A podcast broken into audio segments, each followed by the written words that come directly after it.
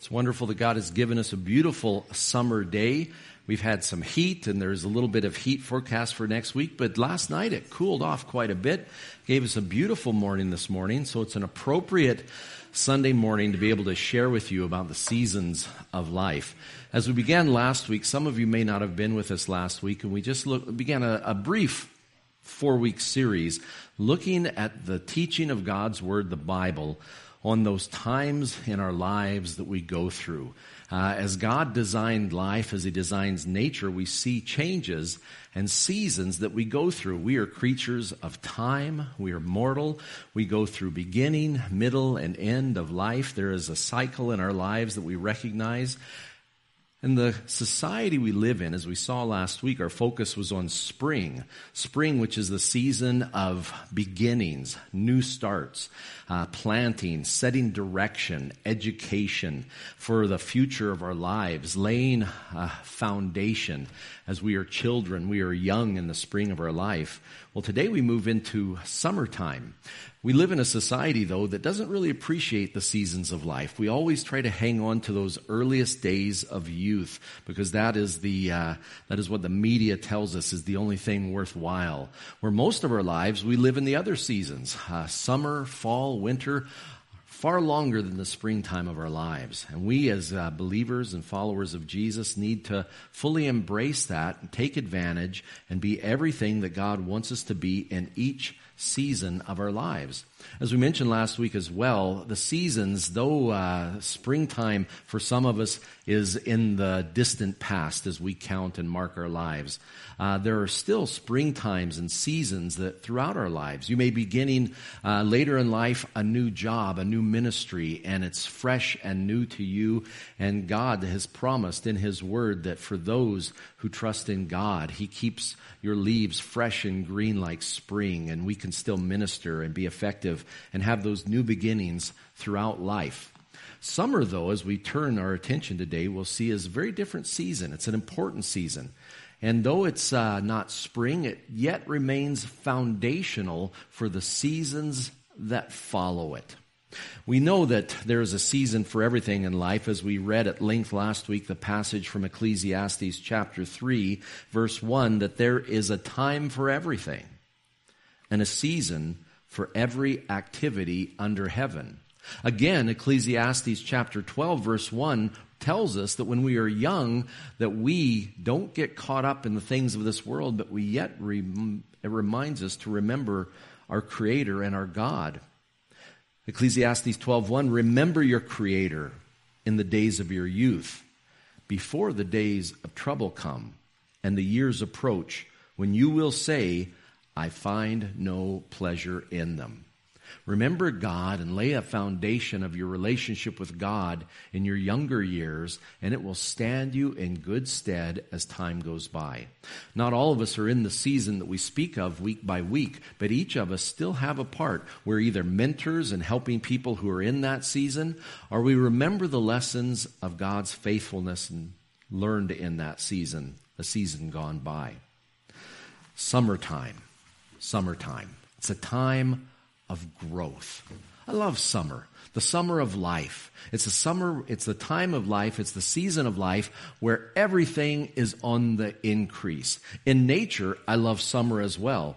Spring is wonderful. Spring work, the excitement of a new year, the snow melts, and everything begins again the great farming season begins. And when you live in town and country and rural area, you're kind of connected to the land, the agricultural seasons. We know the busyness of spring, getting everything done, seeding. But summer, it's spraying, it's waiting, it's patience, but it's growth. Some days you stand out in those fields, and those of you who work in that field of life, you, you understand that, and you can almost, you can almost hear the field's growing. Uh, it's on the increase. And from day to day, there's changes taking place. We have rain. We were blessed with rains throughout June and the heat comes in July and everything explodes. It just grows amazingly.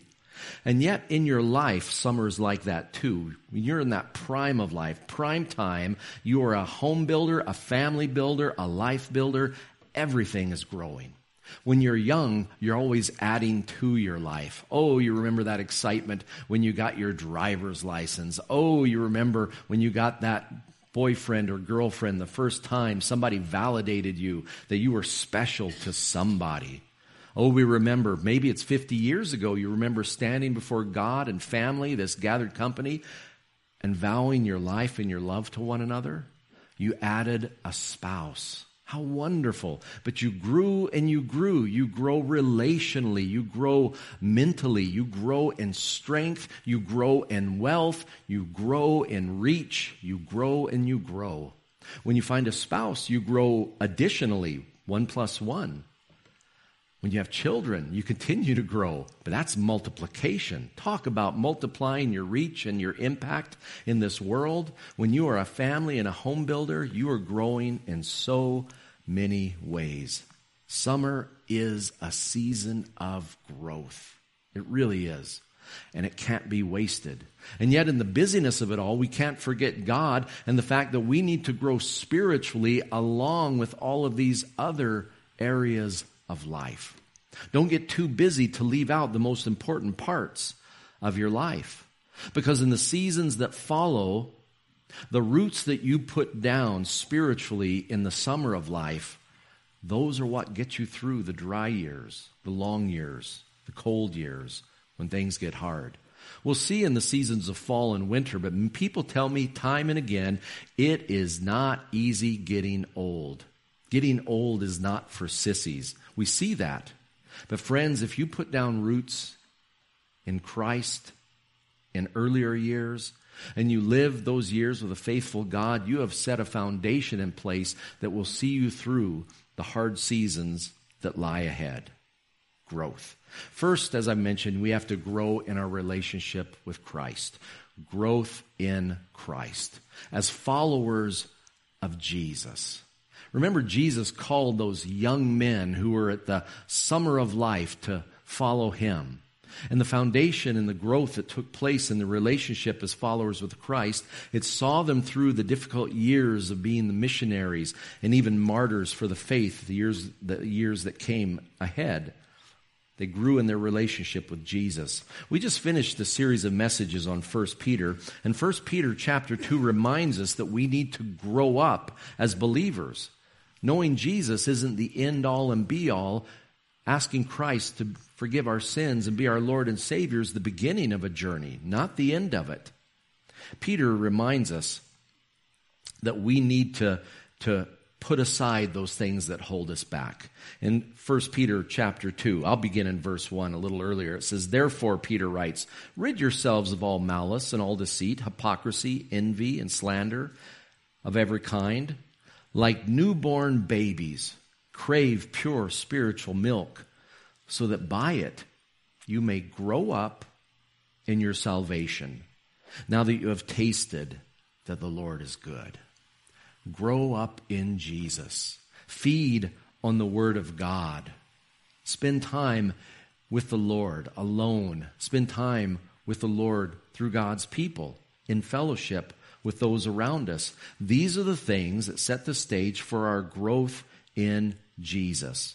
Again, the Apostle Paul, alongside the Apostle Peter, reminds us that we need to grow up in our faith. And Paul makes the point that we need to grow to be more like Jesus, who is the head of the body of Christ. Paul says in Ephesians chapter 4, verse 14, Then we will no longer be infants. That's babies in the faith, tossed back and forth by the waves and blown here and there by every wind of teaching and by the cunning and craftiness of men and their deceitful scheming. Instead, speaking the truth in love, we will in all things grow up into Him who is the head, that is Christ. Growing up in Jesus, to be His followers, to spend time with Him. And the more time we spend with Him, the more people are reminded of him through us. What a blessing that is. Rick Warren, who wrote that foundational book, The Purpose Driven Church, the founding pastor of Saddleback, Rick Warren reminded us that this season of life, the summer of your life, he says, becoming like Christ, becoming like Christ is a long, slow process of growth. Your whole life, becoming like Jesus, is a long, slow process of growth. It doesn't happen overnight. It doesn't even happen in a single season. It can begin in the spring of your life and continue as you grow until the very end. Remember, as last week we said, you're either growing or you're dying. In the spiritual life, there is no being in neutral. If you are drifting, you're drifting away, not toward Jesus. We need to grow in Christ. Becoming like Jesus is a long, slow process. And when you're growing to be like Jesus, people experience him through you. We all know the fruit of the Spirit, that wonderful passage in Galatians chapter 5. The fruit of the Spirit, though, when you think about it, is the person of Jesus being lived out in the lives of his people. People are experiencing the character, the care, and the love of Christ through individual believers. The Apostle Paul, writing to the church in Galatia, reminded them. But the fruit of the Spirit, and remember, the Spirit is the Holy Spirit that indwells each believer. It's the Spirit of Christ. As Jesus lives in your heart and lives through you, He comes out in your actions, in your attitudes, in your words. The fruit of the Spirit is love, joy, peace, patience, kindness, goodness, faithfulness, gentleness, and self control. Against such things there is no law. Paul was dealing with people, a church in Galatia. They had false teachers that taught them to please God. It was a legalistic, joyless life, following the rules. And Paul says it's not about rules, it's about your heart and having Jesus' heart and letting Him live His life through His people, through you. So, summer friends, you got to continue to grow. I know you're busy. I know you're busy with work, you summertime people. I know you're busy with family, living in summer, but you got to be busy with Jesus too. This is the time where you need to grow up. No longer be the student, but become teachers, teachers of your children at home, teachers in small groups and Bible studies, and grow in God's Word and in your relationship and your, your experience with Jesus. Build some history with God. That history is important. That's the essence of the life of faith that we live. Because summertime's friend is also a time of growing faith. And nothing grows faith like suffering. Going through 1 Peter, the theme of 1 Peter being strangers and sojourners in this world was that in this world we will have suffering, but rather than being somehow apart from God's will, God uses that opposition that you'll experience to grow you to be more like Christ, to make you stronger. Summer is a season when the hardest storms of life can come. Now, we have friends from Texas here with us today, and you know, come springtime and early summer, when there is heat and there is cold air interacting, it is a season of hard storms and tornadoes. We experience that a little bit later, this time of year, July and August up here in the north. This is when we have our worst storms. But down south, tornado season rolls in a little bit earlier in the year. And I remember down there, we were down in, uh, in March this year with our family in Texas, and we had an amazing storm roll through one day in the afternoon and everybody was around their televisions watching those experienced weathermen and their Doppler radar telling you exactly where the tornado was in the ground, what it was doing, when to take cover. We didn't have a storm cellar in the house we were in, and so we had mattresses piled in the innermost part of the house, making a bunker to put all of the, the grandkids into this little mattress bunker so that uh, if they survived the storm and we'd blown away, I don't know what that was all about, but God was good. The storm passed right by and uh, didn't do too much damage, for which we were thankful. Well, that's a summer storm. And you know, in the busyness of life, sometimes that's when the hardest storms hit. Those kids that God has blessed you with, you find out in a hurry that you don't have to teach them to go astray. That original sin is a thing. And they grow up. Oh, you give them their heart and they break it time and time again. Kids going astray can be a storm of life. Nobody else can really relate to in other seasons, like a mom and a dad in the midst of it. When you're young and don't expect it, health crises, they seem to hit harder. The very heart, the human heart, the physical heart, If a young man has a heart attack, it is invariably fatal and it is massive because he is young and the heart muscle is so strong, it literally tears itself apart. When you get a little bit older and we have heart attacks, it's not as serious because the muscle isn't as strong. It doesn't do near the damage. Those storms of life in summertime can rock your world. But at the same time, you're growing and developing a history with God that will see you in good stead in the years to come. You are growing a history that you can look back on and see that God is, above all other things, faithful. He is a faithful God. We're reminded of that throughout the pages of Scripture. I love the passage in Numbers chapter 23. We're reminded in verse 19 that God is not a man that he should lie, nor a son of man that he should change his mind. Does he speak and then not act? Does he promise and not fulfill? Of course not. God is faithful. He is a promise keeping God. The prophet Jeremiah, in the much overlooked book of Lamentations, Lamentations chapter 3, verse 22, because of the Lord's great love, we are not consumed. The storms of life may devastate those around us, but we won't be destroyed by them. We are not consumed, for his compassions never fail. They are new every morning. Great is your faithfulness. We sing the hymn based on it, but we often overlook the passage of Scripture it comes from. Great is God's faithfulness, morning by morning. His promises and His compassion, they never fail. Well, those storms of life, they may hit, and that reveals the foundation that we laid in faith the foundation perhaps in the spring of life. Perhaps you were at summer camp or in Sunday school or kneeling by the couch at home with a parent and you asked Jesus into your heart and you laid a spiritual foundation. Now, if you've been living your life when the uh, based on that foundation, when those storms of life come, they won't destroy you or wash you away. Jesus used that example in Matthew chapter 7, like a house built on a rock his parable of the wise and foolish builders. He says in Matthew 27 24, Therefore, everyone who hears these words of mine and puts them into practice is like a wise man who built his house on the rock. The rain came down, the streams rose, and the winds blew and beat against the house, yet it did not fall because it had its foundation on the rock.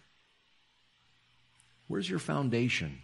In the summer of life, it's so easy to be distracted and make our increasing wealth and strength our foundation. In the summer of life, you're stronger, you're better off than you've ever been. You're in peak form, and it's easy to put your trust in flesh rather than trusting in Jesus alone.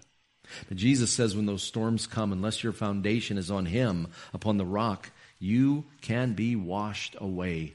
I'm reminded of that storm on the lake in Galilee when Jesus and those experienced fishermen, they knew enough about the vicious storms in that lake, an, a unique lake because it was a volcanic crater and it's half a kilometer below sea level and the winds can come over and whip down onto that lake suddenly and wipe away every sailing vessel in the lake. They knew they were in trouble. Jesus asleep in the boat with them. In Luke chapter 8, they were, they were terrified. Those experienced sailors. Luke 8:24 the disciples went and woke him saying, "Master, master, we're going to drown." that was an experienced expert opinion. He got up and rebuked the wind and the raging waters and the storm subsided, and all was calm. Where is your faith? He asked his disciples. Where is your faith? He asked them. Now, when I read that, I often think when he says, Where's your faith? It's like a parent asking a child who has made a mistake, Where was your head? What were you thinking? Where was your faith? It's like you didn't have any. But I think more importantly, Jesus was asking them in what had they put their faith. As experienced lakemen, their faith was in their boat. Fishermen knew their vessel, they knew their nets, they knew everything about those, and they trusted them. And Jesus says, What are you putting your faith in? Is it the things of this world? Oftentimes in the summer of life, you begin to lay a foundation for retirement. Some of you are great investors at a young age. You are planning ahead. But some of you put your faith in maybe cryptocurrency. Boy, that stuff can disappear like that. Maybe you put your faith in, in mutual funds and the latest downturn has wiped them right out. Maybe you you put it in something and it was taken away. Now, if that was all you were trusting, you can be in trouble. The Bible teaches us to put our faith in Christ alone. Trust in Him and rest in Him. Develop a history of trusting God's faithfulness, for you will find Him faithful at every turn. And then when those storms come, you have an experience to look back on. Max Anders is a wonderful author, written over 25 books, really good teacher on discipleship. He says this The thoughtful believer recalls God's faithfulness in the past when confronted by any new threat. Part of spiritual maturity is a strong sense of one's own history. Friends, are you developing a history in the summer of life with God, trusting Him in all those big decisions of life, and being a parent, and how to raise your children, and what job to work, and how to be the best employer, how to be a Christ like employee, how to be a godly husband and wife? Lay that foundation, and your history will be a source of, of strength as we recognize God's past faithfulness. Well, it's time of growth in Jesus, strengthening of faith in the storms of life, but it's also a time where you develop your muscles for perseverance to finish what you began. Growth in perseverance. Perseverance, it's like a tug of war. Those of you who've been in tug of wars, that's, that's what we kind of miss the old church picnic tug of wars. You know, the church, and I think we were no different. Churches with a great big strong rope, and you put all the kids on one side and the moms and dads on the other, or you distribute them evenly. I love watching and even being in a tug of war because you know there's a, there's a way to it. Everybody pulling together at the same time. There's a, a technique and a strategy to be successful in a tug of war. The one thing you don't do, though, is give up. You don't say, okay, this is pretty hard. Let's, let's take a break. let's just all stand up and rest for a moment. As soon as you do that, all's lost. Perseverance is keeping on, keeping on. And those are the things that we need in later seasons, but that's the same thing that you begin to develop in the summer of life because in summer you are busier than you are ever going to be. You really are. But you're so strong, you almost don't notice it. You do it so well. But later in life, as your strength ebbs, you really need to, you need to begin to manage your energy. Perseverance becomes difficult. In the busyness of life, we need to grow in our relationship with God, grow in perseverance, not give up, not stop, not take breaks.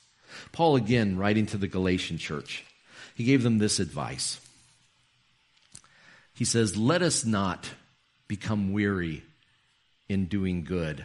Galatians chapter 6.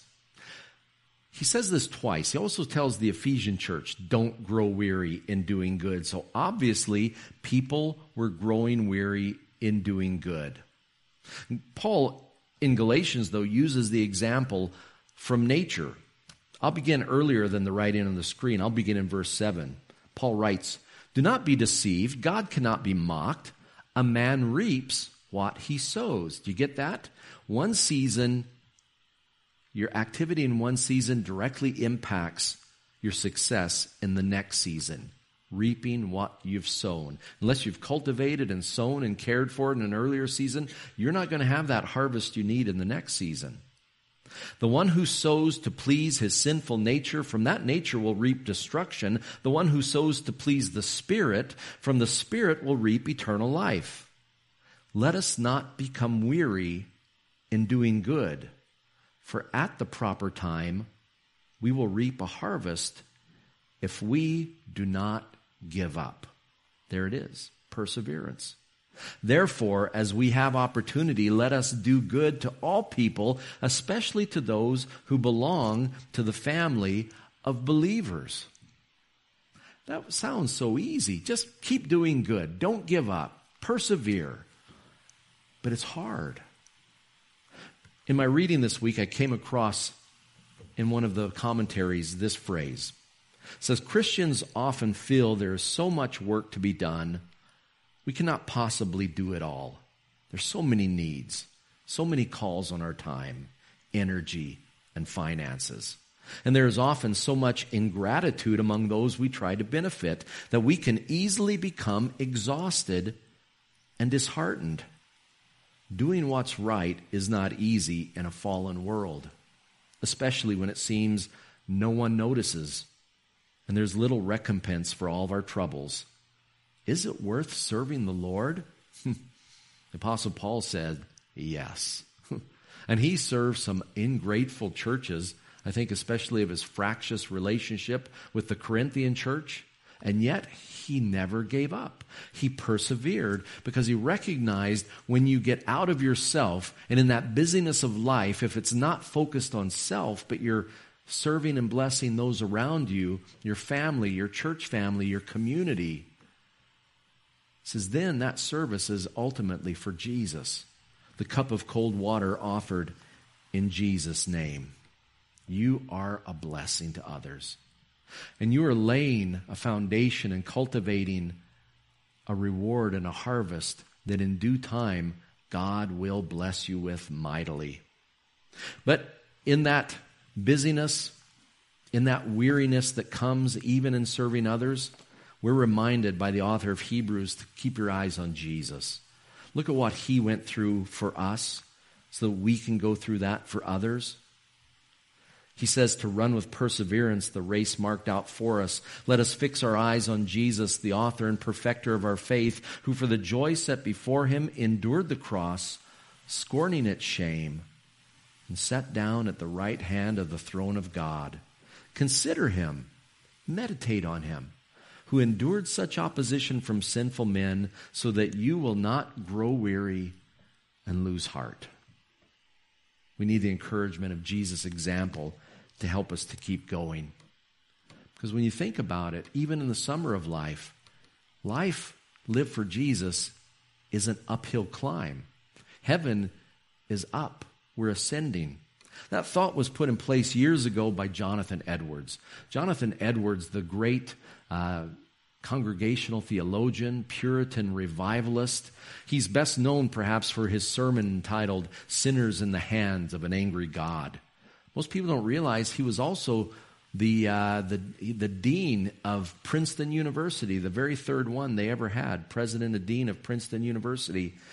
Jonathan Edwards said this about the Christian life The way to heaven is ascending. We must be content to travel uphill though it be hard and tiresome and contrary to the natural bias of our flesh. It can be tiring, but it is worth it to live a life of love for Jesus by living that life of love for others. When you have developed a history of faith and trusting a faithful God, when the storms of life come, those winds, rather than dashing you down and destroying you, like that updraft that, that something went wrong and, and Kevin Nemez fell to the ground. He was an expert in updrafts and knowing that the power of his paraglider came from the wind itself. Gravity was overcome by the wind. And for those of us, the gravity of the sinful fallen world can be overcome by that updraft of God's grace his, inter- his internal dwelling of his Holy Spirit, and living a life of care and love for others. When we put God first in our lives, the reality of that wonderful verse from Isaiah chapter 40, written to a people in exile, it comes true. And we close with that thought. He gives strength to the weary, increases power of the weak. Even youths grow tired and weary, and young men stumble and fall. But those who hope in the Lord will renew their strength. They will soar on wings like eagle. They will run and not grow weary. They will walk and not be faint. This is God's desire for you in summer and all the seasons that come. But you got to trust Him, you got to put Him first. Let's close in prayer. Heavenly Father, this morning we thank you for your presence in each of the seasons of our lives. Lord, one of the things about seasons is that they're all temporary. They come and they go and they pass. Lord, in the seasons of life, let us be mindful of them, that we embrace them and make the best of each one of them. Lord, for those in the summertime of life in our church family, we are grateful for them. We are grateful for the couples, the, the young, strong individuals, the home builders, the family builders, those who are, Lord, growing our church and our community. But Lord, they have challenges.